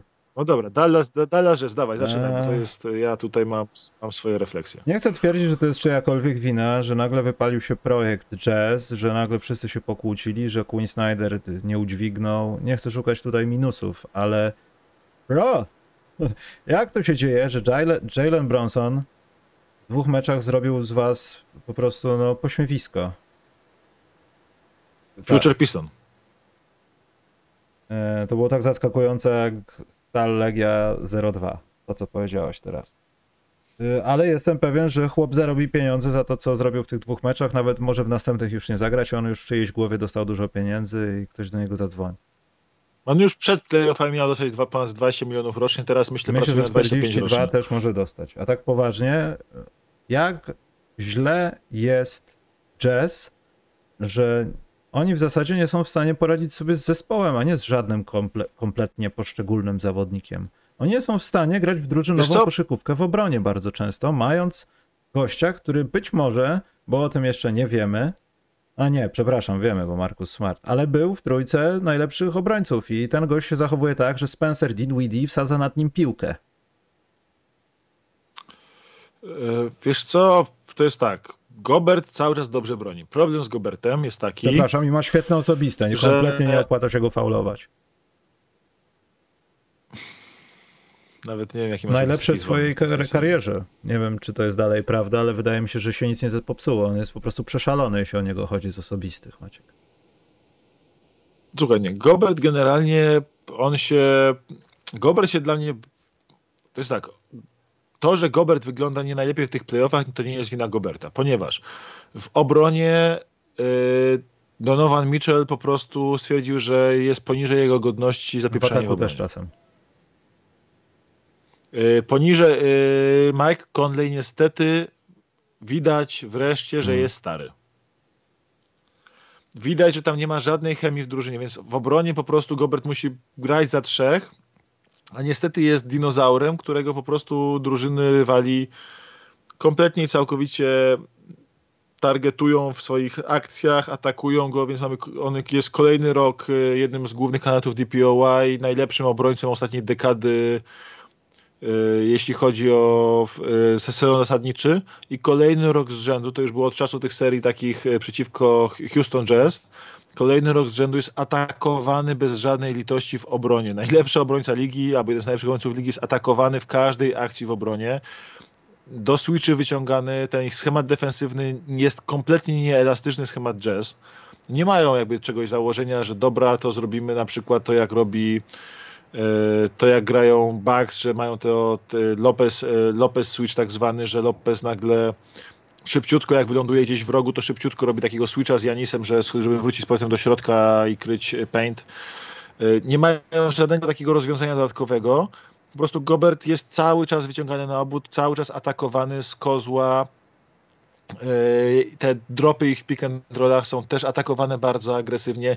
Jalen Brunson jest artystą absolutnym, jeśli chodzi o to, że właśnie kiedy dostanie się w wyniku tego dropu rywala w pick and rollu tą strefę floaterów, pomalowane tą strefę floaterową, to tam ma taką pracę nóg, że po prostu ich dyma na lewo i prawo i oddaje jakiegoś takiego floaterka o deseczkę lewą ręką, Już nie chodzi o flautery, ręką. te faul. sztuczki przód, tył, góra, prawo, tylko żeby sprawdzić, jak gość stoi na tych nogach, czy się już oderwał, czy nie. Tak. To Ale- przepiękne. I on, I on strasznie każe ten schemat defensywny jazz, gdzie Gober się cofa, obrońca tam przeszkadza Brunsonowi z odwodaniem rzutu z pół dystansu, on dochodzi sobie do tego miejsca, gdzie może już ciepnąć. To taki nie wiadomo co, floatero, push shot, layup, nawet trudno jak trudno ten haczyk, nie wiem, trudno to nazwać nawet. I on tam dostaje się, Piotrek Sitarz wrzucił chyba dzisiaj na, yy, na Twittera, że on jest chyba 19 na 31 yy, z gry yy, w pomalowanym. Yy, Brunson, i to jest ta, ta, on i ta jego praca nóg, no ma tak, i ma 19 na 34 w paint. Yy, W wyniku tej pracy nóg właśnie kar, karzącej obronę jazz po prostu 19 na 34 w paint. Yy, Lepiej od niego w całej w playoffach gra tylko i wyłącznie Jokic w paint. Chodzi o skuteczność. I, i Brunson po prostu totalną, totalną rozwałkę ich, ale Brunson to jest tylko część historii. Brunson jest fantastyczny, super. Druga część historii to jest taka, że Jazz już dostali raz w trąbę od ataku Mavericks. Ataku Mavericks bez Luki Doncicia. Tam nie ma Luki Doncicia. Oni, dostali, oni przegrali ostatni mecz atakiem. W sensie Dallas wyszło i po prostu ich Maciek, ja rozstrzelało. ci powiem więcej. To, że Donovan Mitchell zdobywa powyżej 30 punktów w tej serii, to oznacza, że jest najlepszym strzelcem, ale w ogóle najlepszym zawodnikiem tej serii, jeśli mamy kogokolwiek wyciągnąć, ale gdyby nie Bogdanowicz, byłoby 3-0. Bo to są te momenty, kiedy trzeba było trafić do kosza, kiedy trzeba było podgonić, kiedy trzeba było wyprzedzić, kiedy trzeba było po prostu zrobić coś w ofensywie, bo przeciwnik nas kąsa albo gubimy piłkę. I Bogdanowicz był w tych momentach, w tym wygranym spotkaniu zawsze. Wiesz, Byłoby jest 3-0, świetny w tej gdyby nie serii. on. A on zdobywa niewiele mniej, tam To jest- 20-25 punktów, nie, nie widzę tego przed sobą. Nie, 25 punktów No. na mecz, 60% z gry, 40 za 3, 92 z linii, wiesz. Bogdanowicz jest świetny I w tej serii, to jest ta osoba, jedyny której... chyba kłopot, jaki mają Dallas w obronie. Jeśli on dostanie piłkę, już się wyprostuje, jest przy rzucie, nie ma osoby, która go obroni. Bo jest przy okazji silny, niełatwo go jest zmusić do stracenia balansu ciała, jak rzuca. Po prostu ma szybki w miarę release, bierze piłkę, rzuca i do widzenia. Dobra, ale tak, Bogdanowicz to jest jedyny gość w jazz, do którego nie może mieć ani ćwierci pretensji przy tym, jak on gra. Zresztą Jordan Właśnie Clarkson w też ataku chciałem to jest. No. pali, ale z kolei Jordan Clarkson jest niemiłosiernie targany Tak. w obronie. Jest atakowany w obronie strasznie, więc.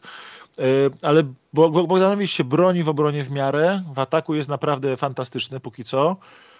I mimo tego Jazz przegrywają 2-1, wiesz, to jest. Yy, I oni przegrali tak. Było wiadomo, że Dallas ma świetną obronę, bez Doncicia będzie ta obrona fantastyczna. To jest zasługa Kida w całości, bo tam personelu tej obrony za bardzo nie ma. To jest w ogóle niesamowite, jak Dallas broni mimo tego personelu. To jest niesamowite. I Dallas wygrało raz obroną z Utah Jazz, gdzie jest ten jeden z najlepszych obrońców ostatniej dekady, czyli Rudy Gobert. I w pojedynku na obrony Dallas wygrało. W pojedynku na ataki w ostatnim meczu Dallas, gdzie Utah ma najlepszy atak w lidze i cały sezon się mówiło, jak zaczną trafiać za trzy, to będzie niesamowicie. Mhm. I no, w, w, wiesz, oddają 26 trójek na mecz, y, trafiają 34, to nie jest jakieś wybitnie, a też nie jest jakoś koszmarnie, jak na playoffy, a i tak dostali w trąbę w pojedynku ataków. Tak. No to czego my tu szukamy? Oni bez Doncicia przegrywają z drużyną na obu frontach. Przegrali mecz obroną, przegrali mecz atakiem. Queen Snyder jest dymany przez Jasona Jest w Lakers już. bez jakiejkolwiek... Jest w Lakers już. Ten, Snyder? już te mecze Chyba pokazują... Tak, bo jest dymany bez Kida, bez wazelinki, on nawet nie popluje. Po prostu Kid leci na, na, Nie na oczekiwałem Maciek takich porównań. Bardziej chciałem o rowerach, no ale skoro już Ale bo to jest naprawdę wyjątkowo brutalne, co robi Kid temu. Y, Spójrzmy, na, spójrzmy nawet na minuty najlepszych graczy. nie patrzmy na to, jest bo to tak, jest że- horror. Bo y, to robi tak. W Queen Snyder chyba jeszcze zapomniał, że w ogóle w playoffach jest. Albo sabotuje. Y, Nie używa, nie używa geja, nie używa, ścią- ściągnęli geja przed sezonem, żeby grać nim smallballowe, e, smallballowe jak drużyna wychodzi smallballem i y, gra 5-0, żeby Gobert nie musiał sterczyć na środku i go zmieniać whiteside jakiś, albo jakiś inny du, du, duży kołek. Po, niech się nie pomylę, gej nie zagrał minuty w tym meczapie? Dalej. Y, jedyny gracz Jazz, oni grają o życie. To jest dla nich, jak oni w tym sezonie odpadną w pierwszej rundzie, to ta drużyna zostanie rozwalona na Po kawałek. sezon tak jest, a potem... Nie, ale to jest taki sąd, że naprawdę tam jest, wiesz. Jedyny gracz, który tam gra powyżej swojej średniej sezonu zas- zasadniczego, to jest tak, że gra Mitchell 40 minut na mecz. Bogdanowicz 37, a potem już jakiś Gobert 34. No. I, a dla porównania, co robi Dallas? Dallas gra orze pieprzonym Regim Bullockiem i Dorianem Finney-Smithem po 44 minuty na mecz. Do, do, Finney Smith potrafi rzucić za trzy punkty i trafić do kosza. Ale oni są straszne. bardzo dobrzy, tylko to są gracze, którzy nie są bardzo istotni, ale po prostu trzymają ich obronę. Kid sobie zdaje sprawę z tego, że bez tych dwóch graczy nie ma całej jego obrony, więc trzyma ich na boisku cały czas. To są playoffy. Chodzi o to, żeby przeżyć do powrotu Doncicia. Sobie chłopaki odpoczną, po, będą grać krócej, jak wróci Doncic. Sobie odpoczną troszkę. No tak, ale pytanie Ale jest takie, czy ma- na mecz następny opłaca się w ogóle wracać Doncicem, czy spróbować sobie wygrać mecz numer 4? Tak o. I to jest właśnie, to jest właśnie problem Jazz, że e, gdyby Dallas e, nie wygrało ani jednego meczu u siebie, zaczęło od 0-2, to by Doncic pewnie na mecz numer 3 musiał wrócić. No tak. Ale wygrało, nie dość, że wygrało u siebie jeden mecz, to jeszcze wygrało jeden mecz na wyjeździe.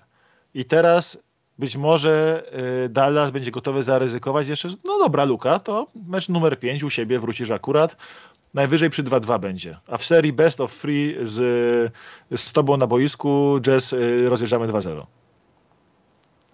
Więc e, jest tutaj bardzo duże ryzyko, że w sensie ryzyko, ryzyko super dla Dallas, że oni mogą pozwolić sobie na jeszcze jeden mecz, od- mecz odpoczynku Doncicia. Ale Kid po prostu tak, w ataku prowadzi lepiej drużynę niż Snyder, w obronie prowadzi drużynę lepiej niż Snyder, lepiej rotuje minutami, po prostu sobie zdaje sprawę o co gra. Bo gra o, w, o drugą rundę, a Snyder gra po prostu jakby grał dalej sezon zasadniczy. Nie ma tam żadnych kreatywnych rotacji. Mają teoretycznie bardzo elastyczną drużynę, ale tam nie, nic się nie dzieje. A przy okazji mam wrażenie już, że Donovan Mitchell celowo nie podaje Gobertowi. Gobert oddał jeden rzut w pierwszym meczu, dobrze mówię? Mhm. I były takie klipy, że Gobert tam prawie pajacyki robi sam pod koszem, a Mitchell yy, podaje w bok, a nie do niego. Ktoś na czacie... W sensie, no.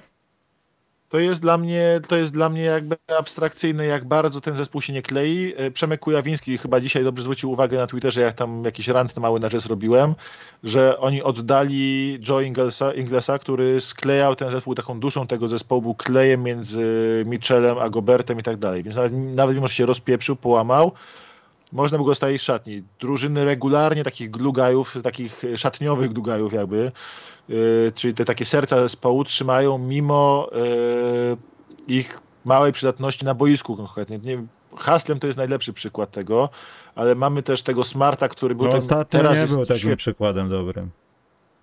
Ale Smart generalnie ten zespół, wiesz, trzymał, nastawiał, aż zespół w końcu kliknął. Yy, Był Jared Dudley swojego czasu, bardzo długo, wiele kolejne zespoły go brały jako człowieka, który będzie szatnie dobrze nastawiał, trzymał za ryj szatnie, budował atmosferę, dbał o potrzeby każdego zawodnika i tak dalej, i tak dalej. Mamy takich zawodników, którzy po prostu są kluczowi dla życia zespołów, jeśli chodzi o szatnie, o to, jak to wszystko wygląda w środku. Ingles był tym sercem Utah i jak on odchodził z Utah, wszyscy o tym mówili, że to jest serce Utah. Tego zespołu Utah, tego klimatu, którym oni grają.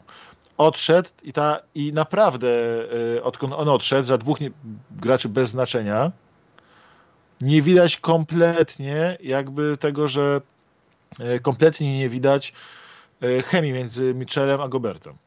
Ten zespół jest do zaorania.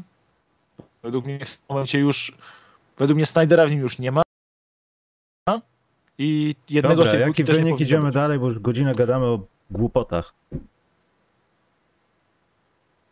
Wiem, zamiast Nie, obrawcy. mówię o koszykówce, Maciek. W tym momencie 4-2 daję Dallas? 4-2 Dallas.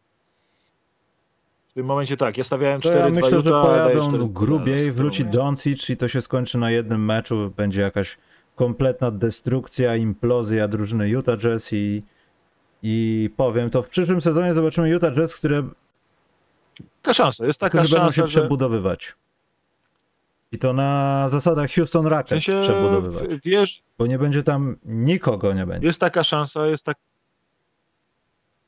Wiecie, ja myślę, że oni zostawią Goberta, a wywalą wszystkich innych, E, ale e, jest taka szansa, że oni tam po prostu się w najbliższym meczu, jeśli Dallas wyjdzie na prowadzenie jakieś wyższe, to się Utah złamie po prostu. Więc jeśli da, Utah pewnie wyjdzie całe w ogniu walczyć, ale jeśli Dallas wyjdzie na przeprowadzenie, to się po prostu Utah złamie. połamali. Yy, Golden State Denver. I to już. Denver spadło z rowerka, natomiast szacunek dla Jokicia, który, który w tej serii gra tak jak powinien grać MVP. Yy, kiedy na ciebie wszyscy atakują, yy, Raymond Green chce cię po prostu zabić i to robi wielokrotnie w defensywie.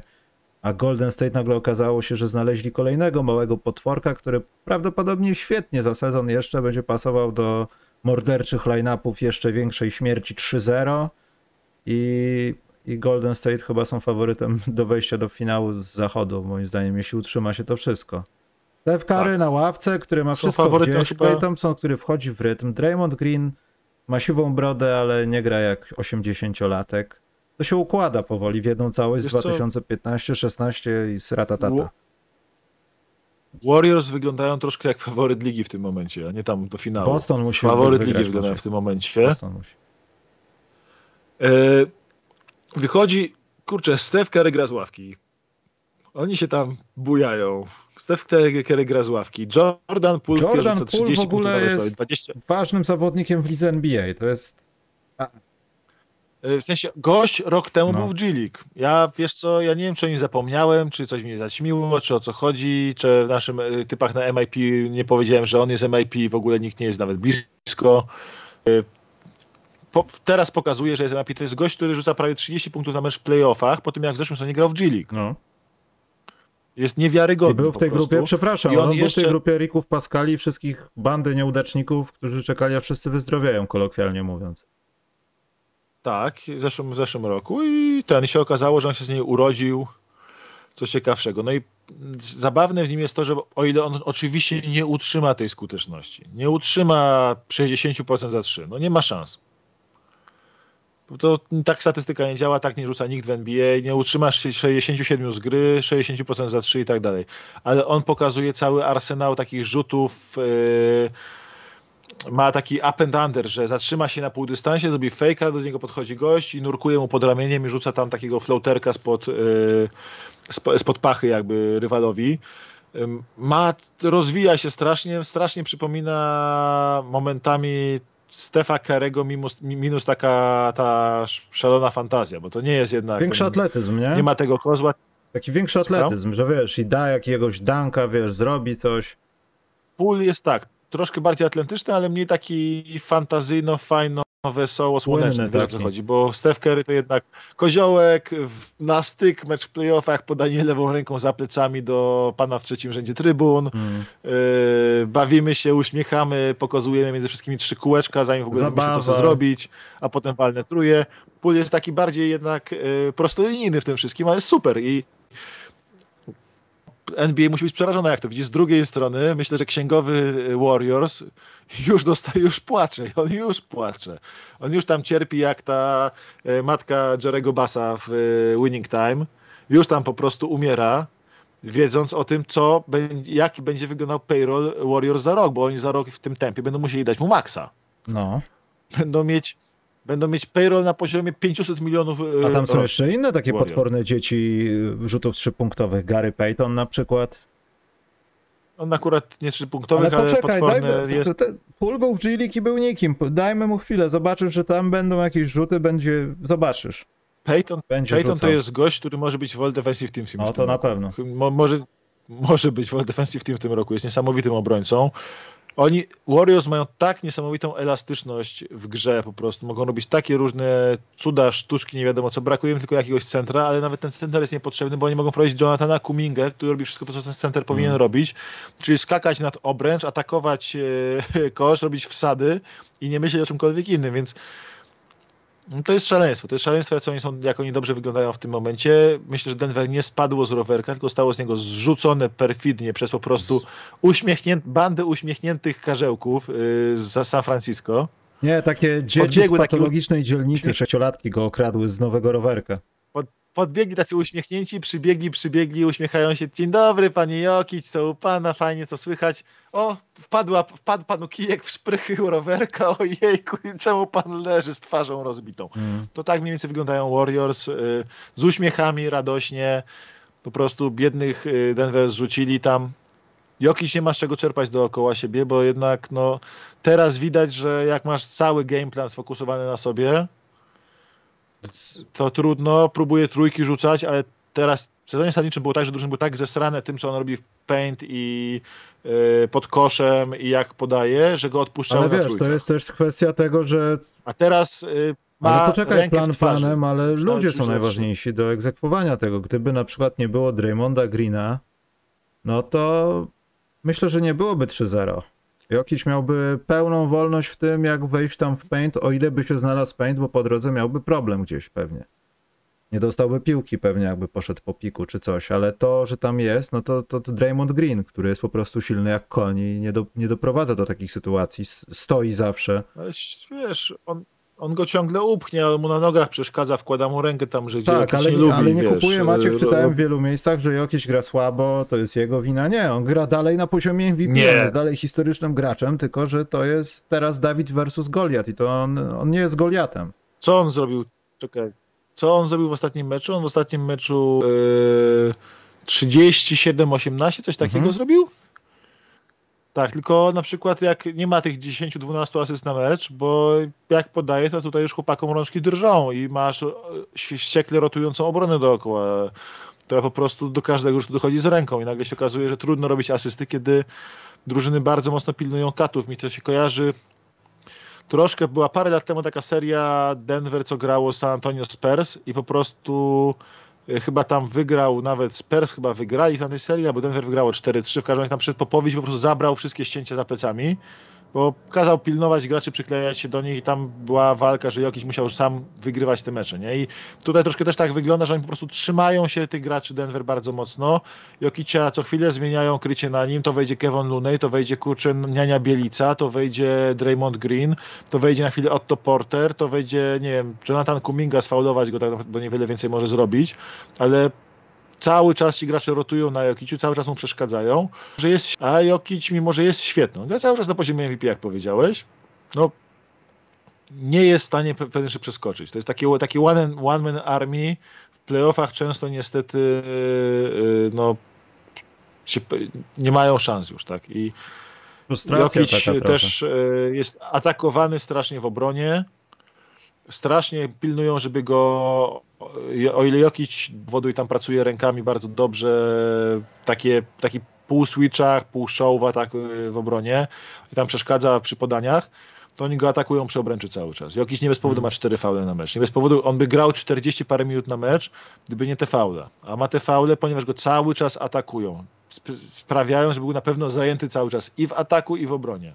Jokic jest trochę jak Polska. Cały czas ją atakują gdzieś. Tak, więc jest non-stop, jest non-stop atakowany. Yy, mają na niego pomysł, mają na niego rozwiązanie yy, i szczerze mówiąc, trudno mi sobie wyobrazić, żeby coś tutaj zostało wymyślone.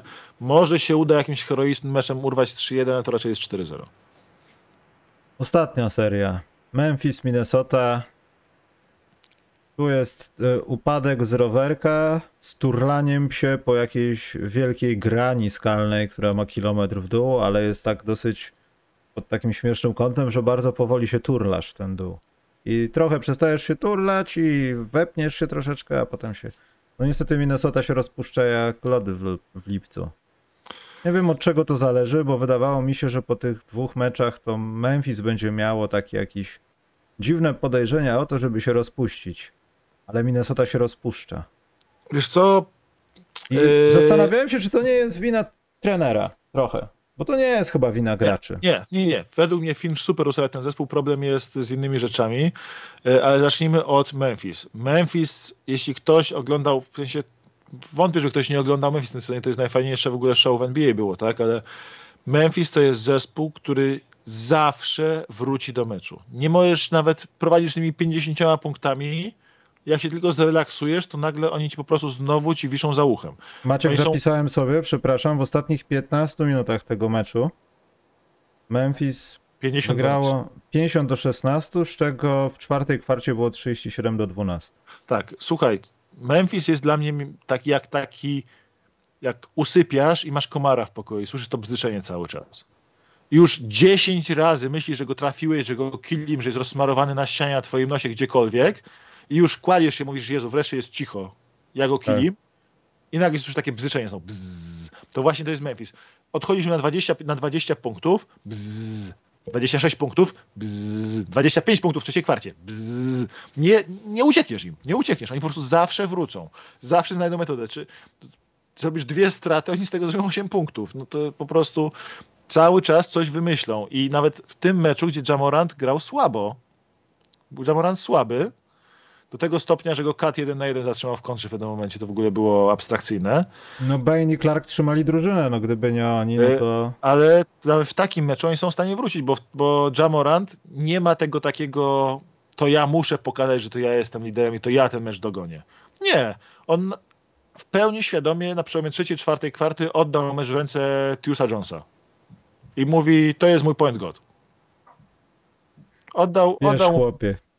Oddał mu, oddał mu piłkę w ręce. Mam, mają najlepszego pewnie zmiennika na rozegraniu w lidze. Już Jones to ogarnął, zadbał, żeby każdy miał piłeczkę w odpowiednim miejscu, wybierał idealnie, kiedy rzucić, kiedy podać, co zrobić. Desmond Bain, wiadomo, walił ogniem za trzy, co prawda nie był w stanie nic trafić na pół dystansie, ale za trzy walił ogniem. A Jamorant ma to w sobie, że ma tak niewiarygodne gravity, jak wchodzi pod kosz. On ściąga trzech obrońców na siebie. I nawet jak pudło rzucał te swoje cegły różne, to tam był Brandon Clark, który po prostu przez trzech obrońców szło na Jamoranta. On sobie mógł spokojnie prześliznąć się do kosza, złapać piłeczkę po zbióreczce tam, gdzie lubi, wrzucić ją do koszyczka i zadowolenie. Nie wiem, czy on spudłował jakiś rzut w tym meczu? Chyba nie. Nie, tam... nie jestem pewien, ale coś tam no, Nie, ze dwa spudłował, ze dwa spudłował, ale to jest takie rzucić, wykorzystywać, po prostu się wślizgiwał tam, bo wszyscy się patrzyli na Moranta, to on się tam zakradał po prostu pod kosz i dobijał piłeczkę. Raz, drugi, trzeci, piąty, dziesiąty. Yy, ten. Co prawda, co prawda Memphis na razie ma duży problem w tej serii w Jarenie Jacksonie junior, juniorze, który jest debilem po prostu, przepraszam bardzo, ale gość nie jest w stanie opanować tych swoich przeszczepów. Hmm. Zawsze właduje, jak ktoś koło niego przebiega, to się nie powstrzyma. No, przykleisz mu rękę plastrem do dupy, to, tą rękę, to on drugą ręką sięgnie za plecami, żeby jeszcze kogoś tam klepnąć po, po ramieniu, żeby na pewno faul dostać. Robi... Najgorsze w nim jest to, że jak on to zrobi parę razy to, co mówisz, to chcesz go chrzanić pewnie, nagle masz takie dwa bloki, które lecą cały tydzień w highlightach i nagle, dobra, to on się opanował. Dobra. Ja trzecie posiadanie, bach, kogoś uderzył, popchnął, piąty faul. Ale potem masz taki właśnie mecz, jak ten pierwszy mecz z Minnesotą, że on w 16 minut, to jest niesamowite, w 16 minut zaliczy, miał, potem zagrał, potem dobił w czwartej klasie do 25, ale miał taki mecz, że miał 16 minut, 7 fauli, 7 bloków, 5 fauli. Hmm. I patrzysz na tego typa, mówisz, ale on byłby dobry, gdyby trochę się opanował. Ale on nie jest w stanie ogarnąć tego, że zespół może czasem bardziej niż jego bloku potrzebuje, żeby był na boisku i przeszkadzał swoją długością i straszył przy tej obręczy, nie, musisz, nie musi każdego zdejmować. Na szczęście dla Memphis, z drugiej strony mamy równe, równego idiotę, bo to jak, jakie pięć fauli dopał Towns, z tych jego pięciu fauli może jeden był usprawiedliwiony, a jak to zrobił tą akcję taką, że w czwartej kwarcie wszedł, yy, ktoś tam go sfaulował, a potem Clark koło niego stanął w ten sposób, szeroko rozłożył ręce, to Towns już to zirytowało e, Karola i Karol go po prostu chwycił za rękę i szarpnął. I nie widział w tym nic złego, kłócił się jeszcze ham. Tak, i to na, na oczach sędziego. Hmm. Tak, I zaczyna się kłócić. I ja tak patrzę, mówię, o co ci chodzi, gościu, w ogóle? O co ci chodzi, A. gościu? Zrobiłeś kretyński faul yy, i on ratował się w obronie. Tam miał chyba z 5 czy 6 bloków w tym meczu, nie? I hmm. wydawało się w pewnym sensie, że ostatnia nadzieja w czwartej kwarcie dla Minnesoty jest to, że Poleciał Jamorant tam przy plus 5 dla Memphis, poleciał Jamorant na, w kontrze 1 na 1 z Townsem, w niego wpadł. Szczerze mówiąc, tam według niego Towns dosyć wyraźnie faulował, no ale też przy okazji pasnął piłkę. Yy, dali blok mu, zatrzymał kontrę, poszła akcja w drugą stronę, Towns rzucił, oddał swój czwarty czy piąty rzut w tym meczu. To w ogóle abstrakcja jest, że on dał tylko tyle rzutów. Chyba czwarty rzut dodał w tym meczu tam ze szczytu. Trafił, zeswitchował pół dystans Zrobił się 3 punkty, a powinno być e, end-one dla Memphis. 8 e, punktów byłoby po meczu. Ale no, się okazuje, że Minnesota nie miała tych jaj w sobie. Jakby. To jest tak, że w Minnesocie w tym momencie może ci się przez cały mecz podobać tylko energia, z którą gra Edwards. Był moment, kiedy Minnesota odjeżdżała na 26 punktów, przez moment był najlepszym graczem na boisku D'Angelo Russell, ale ja szczerze mówiąc przez cały ten mecz to było takie trochę głupie, ale z drugiej strony ja tak bardzo widziałem, jak, ten, jak ten ran, te rany Minnesota nie są oparte na ich świetnej obronie czy czymkolwiek, tylko na tym, że Memphis nie trafiają, oni trafiają. Tak, ja albo mają straty, jakiś przechwyt jest, tak. Tak, oni, to nie, oni po prostu trafiali. Minnesota trafiała, to nie było tak, że oni mają bardzo równo, pewnie prowadzą, tylko oni odjeżdżali, bo Memphis nie trafiali i nie trafiali. A me, przy hmm. tym, jak Memphis grają, jak oni do każdego meczu potrafią wrócić, ja cały czas dosypywałem hajsu, stawiając po kursie 9-1 na Memphis, potem 12-1 na Memphis, pewnym momencie w trzeciej kwarcie postawiłem przy, po, przy chyba 22 na Memphis y, do jednego. Dosypywałem generalnie kasy na Memphis cały czas na bieżąco, bo widziałem po prostu, że co z tego, że D'Angelo Russell jest przez moment kontroluje boisko, skoro to jest tylko D'Angelo Russell. I on, póki Towns oddaje cztery rzuty w meczu, a Beverly ewidentnie uważa, że jest lepszym graczem w tym momencie niż Towns. Przynajmniej w tym meczu tak to wyglądało. Karl, na koźle na pewno Karl, jest lepszy. Karl, spokojnie. I got this. Ja porzucam. Ja porzucam, ty sobie tam postój, postój na obwodzie, podciągaj ich. No, to było idiotyczne kompletnie. I póki tak, i póki tak grali, e, to szczerze mówiąc, e, nie widziałem tej pewności w Minnesocie. I oczywiście, jak jest 25 punktów dla rywala, to sypnąłem tym groszem, bo już tak miałem wsypane trochę kasy, sporo kasy w Memphis, to już tam dosypałem już dla Asady jakby na koniec, ale już nie do końca wierzyłem, no ale Minnesota potrafi się rozsypać strasznie. Nie? I to jest tak, że oni są strasznie niepewni, nie do końca w to wierzą, co robią. Są fajną drużyną, żeby nie było. To jest potencjalnie fajna drużyna, ale tam coś elementarnie nie klika. A jeśli e, Finch nie zamierza zrobić czegoś, żeby Towns zaraz zaczął oddawać 20 rzutów na mecz, to równie dobrze mogą po prostu ogłosić sprzedam Karla na, na hali mogą ogłosić jest, upadłość. Bo Towns oddający 5 rzutów na mecz, albo nawet poniżej 10 rzutów na mecz w serii, jest, im, jest nikomu do niczego niepotrzebny w Minnesocie. On musi być liderem tego ataku, z, z czego i z jego tego gravity na obwodzie, z tej jakości pod koszem powinien korzystać Edwards, żeby ułatwiać sobie obronę, a, atak, y, Russell i cała reszta. Mm. Czekaj, nie Dobra. sprawdzę ilość rzutów w tej serii tylko, bo to jest ciekawe. Maciek, co to będzie dalej? Przejdźmy do pytanek, bo to już czas. Ostatnia rzecz, wiesz, który w rzutach na mecz w swojej drużynie jest Towns w, tym, y, w tej serii? Trzeci. Piąty. Aj. 17 oddaje Edwards, 14 Russell, 10 i 7 Beasley, 10 w jednym meczu, 10 w 12 minut oddał Jalen Noel i na piątym miejscu jest Towns z 9 Ale to były jakieś posiadania pod koszem pewnie chyba No. Noel. Towns oddał, nie, nie oddaje 10 rzutów na mecz nawet. Serio. Trafia 60% z nich. Nie oddaje rzutów. Sprzedam Karla. Powiedzcie to na hali. On wam jest niepotrzebny tak oddając rzuty. Beverly oddaje prawie tyle rzutów co Towns. Dobrze, Minnesota wygrywa jakiś jeszcze mecz, czy to się tak kończy? Co to jest Maciek? Yy, Myślę, że mogą wygrać jeszcze jeden mecz, bo Memphis też gra tak z rywami, ale szczerze mówiąc, yy, w tym momencie stawiałem i tak po tym 1-1, że będzie 4-2 dla Minnesoty, dla yy, Memphis. Po tym ostatnim meczu, po tym pierwszym meczu. Teraz, szczerze mówiąc, yy, nie wiem, czy się nie skończy 4-1, bo jeśli, bo jeśli Memphis przyłoży jeden run mocny w tym meczu numer 4, to się Minnesota złamie i powie dziękuję, do widzenia, idziemy sobie pieprzyć to. I to jest racja, ponieważ ja jestem bardzo zniesmaczony, że to się tak rozgrywa w Minnesocie, ponieważ myślałem, że to będzie tak emocjonująca seria, że będziemy mieli 7 spotkań, nie wiadomo kto wygra, a ja widzę tutaj już no, upadek z rowerka będzie solidny. Jeśli następny mecz znowu Memphis oszaleje w jakiś sposób i nie będzie gonić, tylko po prostu postawi warunki i Memphis, Minnesota nie dogoni, to to ja się spodziewałem czegoś innego, ale pluję sobie w brodę, bo uważałem, że to będzie jedna z nudniejszych serii na zachodzie, a wcale nie jest taka nudna. Po trzech spotkaniach jest całkiem ciekawie, także jestem idiotą, bo tak twierdziłem, że tak będzie. Pytanka Maciek będą zaraz jakieś. A nie, jak my postawiliśmy, trzeba ujawnić Maciek prawdę. Ja dałem 4 w Suns, Grizzlies w 5, Warriors w 7, Jazz w 5, brawo Michał. Natomiast Maciek, poczekajcie sobie, muszę to przewinąć. Jazz w Maciek, 6, Maciek dał Jazz w 6, Warriors w 5, Grizzlies w 6 i Suns w 4. istnieje spora szansa, że żaden wynik nie wejdzie w całości. No, myślę, że nie. O, czekajcie, tu odsłonię, tu są typy Maćka na dole, Karola. Chociaż myślę, że akurat, y, wiesz co, Denver może ten ostatni mecz wyszarpać, czy się skończy u siebie i Warriors zamkną serię y, u siebie, będzie 4-1. Dobrze, przechodzimy do sekcji pytanek. Jarosław Komorniczak pytał, ale na to pytanie to już tak poważnie zupełnie, nie to, że nie chcę o drafcie, tylko że chyba już wielokrotnie odpowiadaliśmy na to. Jeszcze raz. Eee, tego się obawiam, a grałem już w Peltla i pomyślałem, że jak ty będziesz odpowiadał, to po prostu sobie w to pogram, ale już nie mogę, bo kilka godzin mi brakuje. Mamy już playoffs, to coraz bliżej draft. Skoro w ogóle Jarosław to jest złośliwe. Skoro zaczęliście wcześniej, to czy Maciek mógłby trochę przybliżyć perspektywę tegorocznej klasy i tego, jak może ona zmienić ligę? Bo Maciek, nie zrób tego w 6 dni. Dobra, nie, to na szybciutko, bo to jest tak, że mamy w tym roku czterech, ewentualnie czterech gości, którzy są tacy, się zapowiadają na All-Starów, że mogą być All-Starami. Nie mamy żadnego gracza, który się zapowiada na takiego ewidentnego franchise playera.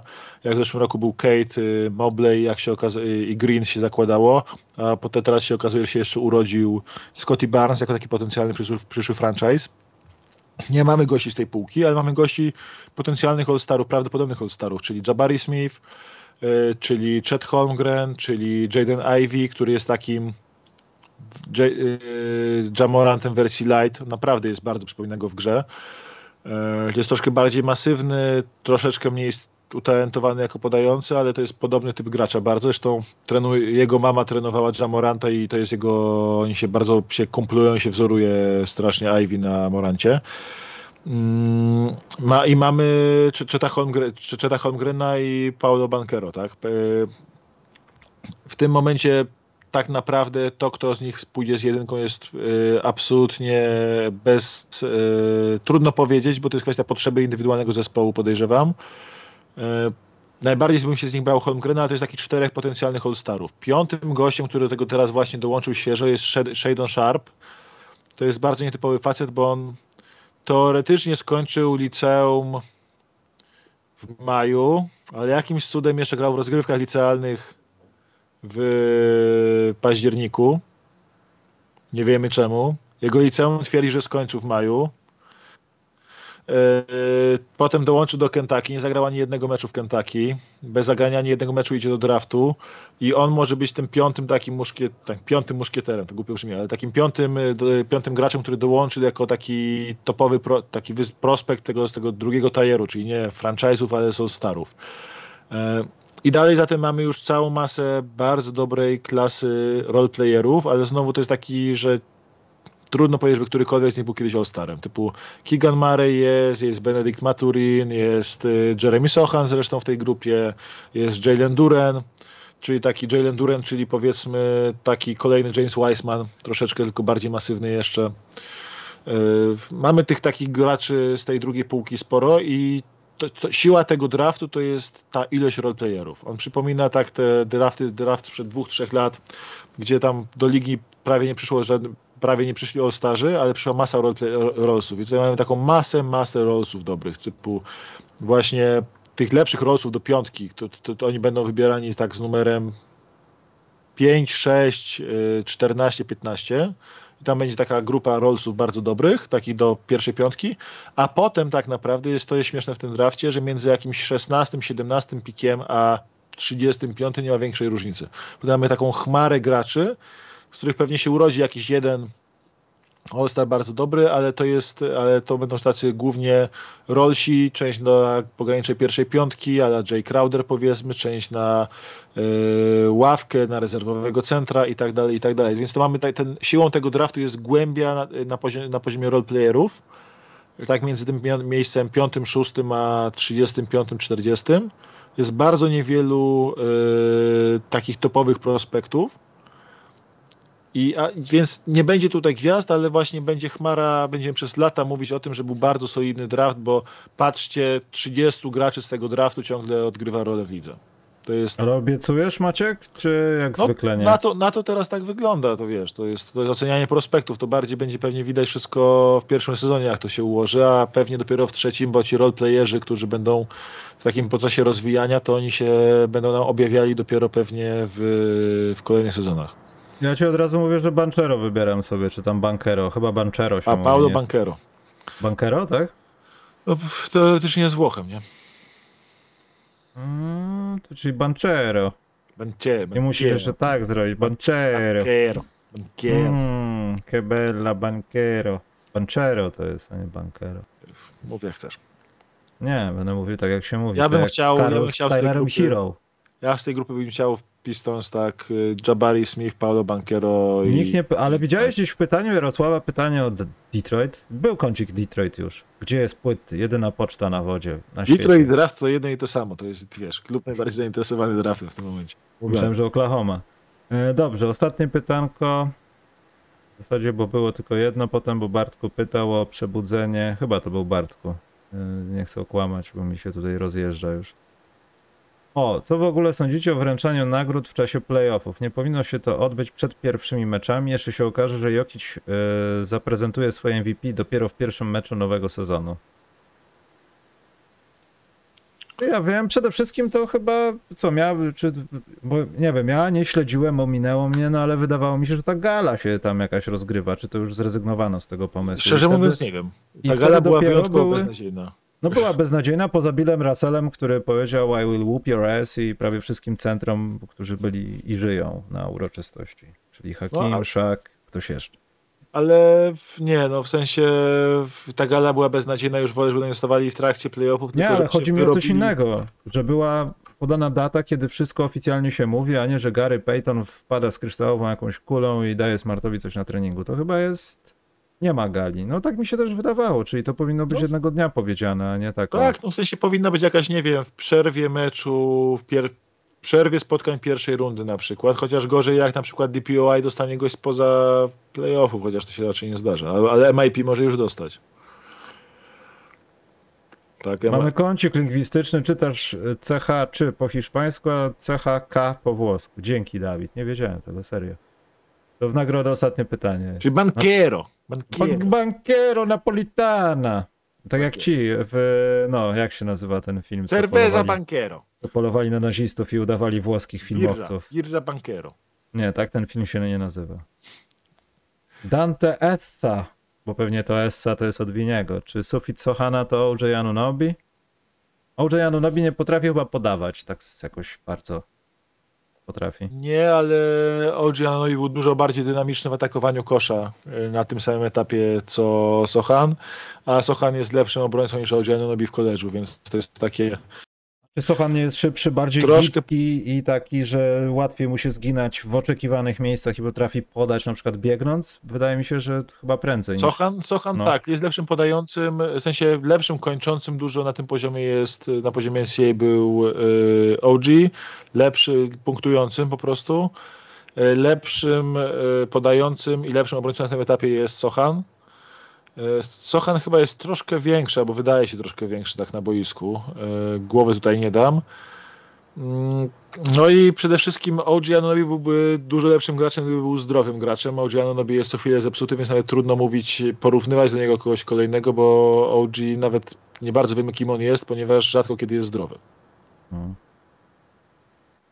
Przecież on co chwilę siedzi z biodrem, paluszkiem, pępuszkiem, czymkolwiek. No. On jak w rejsie, że tendencję ma. Leciona Tak wątroba ma. Więc Sochan, no w sensie gdyby, inaczej powiem tak, że gdyby Sochan skończył jako OG Anunobi, powinniśmy być wszyscy bardzo szczęśliwi, bo OG Anunobi, zdrowy OG Anunobi jest yy, borderline starem, więc to byłby fantastyczny rezultat. Fantastyczny rezultat. Dobrze. To mamy po raporcie playoffowym. Idziemy, Maciek. Pamiętajcie, żeby subskrybować i wciskać wszystkie rzeczy na naszym nowym koncie, bo w dalszym ciągu nie mam kontaktu ze starym. To chciałem powiedzieć. A! Ale to może powiem, powiem na Instagramie, bo będzie konkurs jednego z gości podcastu specjalnego, chyba odcinek 54. Łukasz Muniowski. Pan doktor napisał o rezerwowych książkę i po angielsku ona jest i ja mam jedną dla słuch. A, pal 6 pokażę, o. O. Będzie do wygrania, pan Muniowski umie pisać, jest parawka pana Muniowskiego, doktora. To będzie do wygrania, będzie jakieś mądre pytanie. Poza tym pan Muniowski pisze... Michał napisał coś na okładkę? Nie, na tej książce? Nie, to jest wydawnictwo Nie napisał. McFarlane'a, to co o czym mówisz, to jest książka o Polonii Warszawa, tak. I tam napisałem A, coś na okładkę, bo książka naprawdę jest fajna. Eee, przede wszystkim jest ciekawie napisana, bo damska koszykówka pewnie nikogo, więc tak mi się wydaje, że jest atrakcyjna. A poza tym Musi być dobrze, musi być dobrze napisane, żeby ktoś to przeczytał. 6 maja Vince Carter. Mam nadzieję, że wydawnictwo SQN chłopaki mnie nie spalą, że mówię o konkurencji w zasadzie, chociaż chyba się nie nie lubią, tylko się lubią, więc y, może też będą o tym wspominać, ale Vince Carter wjeżdża. Takie mam informacje. I patronat jakiś będzie, książeczki będą, wszystko będzie. Także możemy sobie pójść. Coś chciałem powiedzieć ważnego, ale jak zwykle zapomniałem. A, mam coś dla śmiałków. Jeśli bardzo będzie wam się nudzić w domu, wejdźcie sobie na stronę podcastspecjalne.pl Zjedźcie sobie, tam jest logo Carlosa, jak wciśniecie, to przerzuca was bodajże na Facebooka, ale jak przejedziecie na dół, tam jest napisane retro, jest podkreślone. E, Zostawiam was z tą informacją tylko. Także Maćku, idziemy sobie. Pożegnaj się ładnie państwu. Y, Bardzo wszystkim dziękuję za uwagę. Ja również. I było Detroit, było o drafcie, było wszystko. Zgodnie z obietnicą i tam było Detroit, drafcie o pierdołach. I od do, do dużej ilości ciekawych informacji. Dobra, idziemy, trzymajcie się, czołem. Dobra, na razie, hej.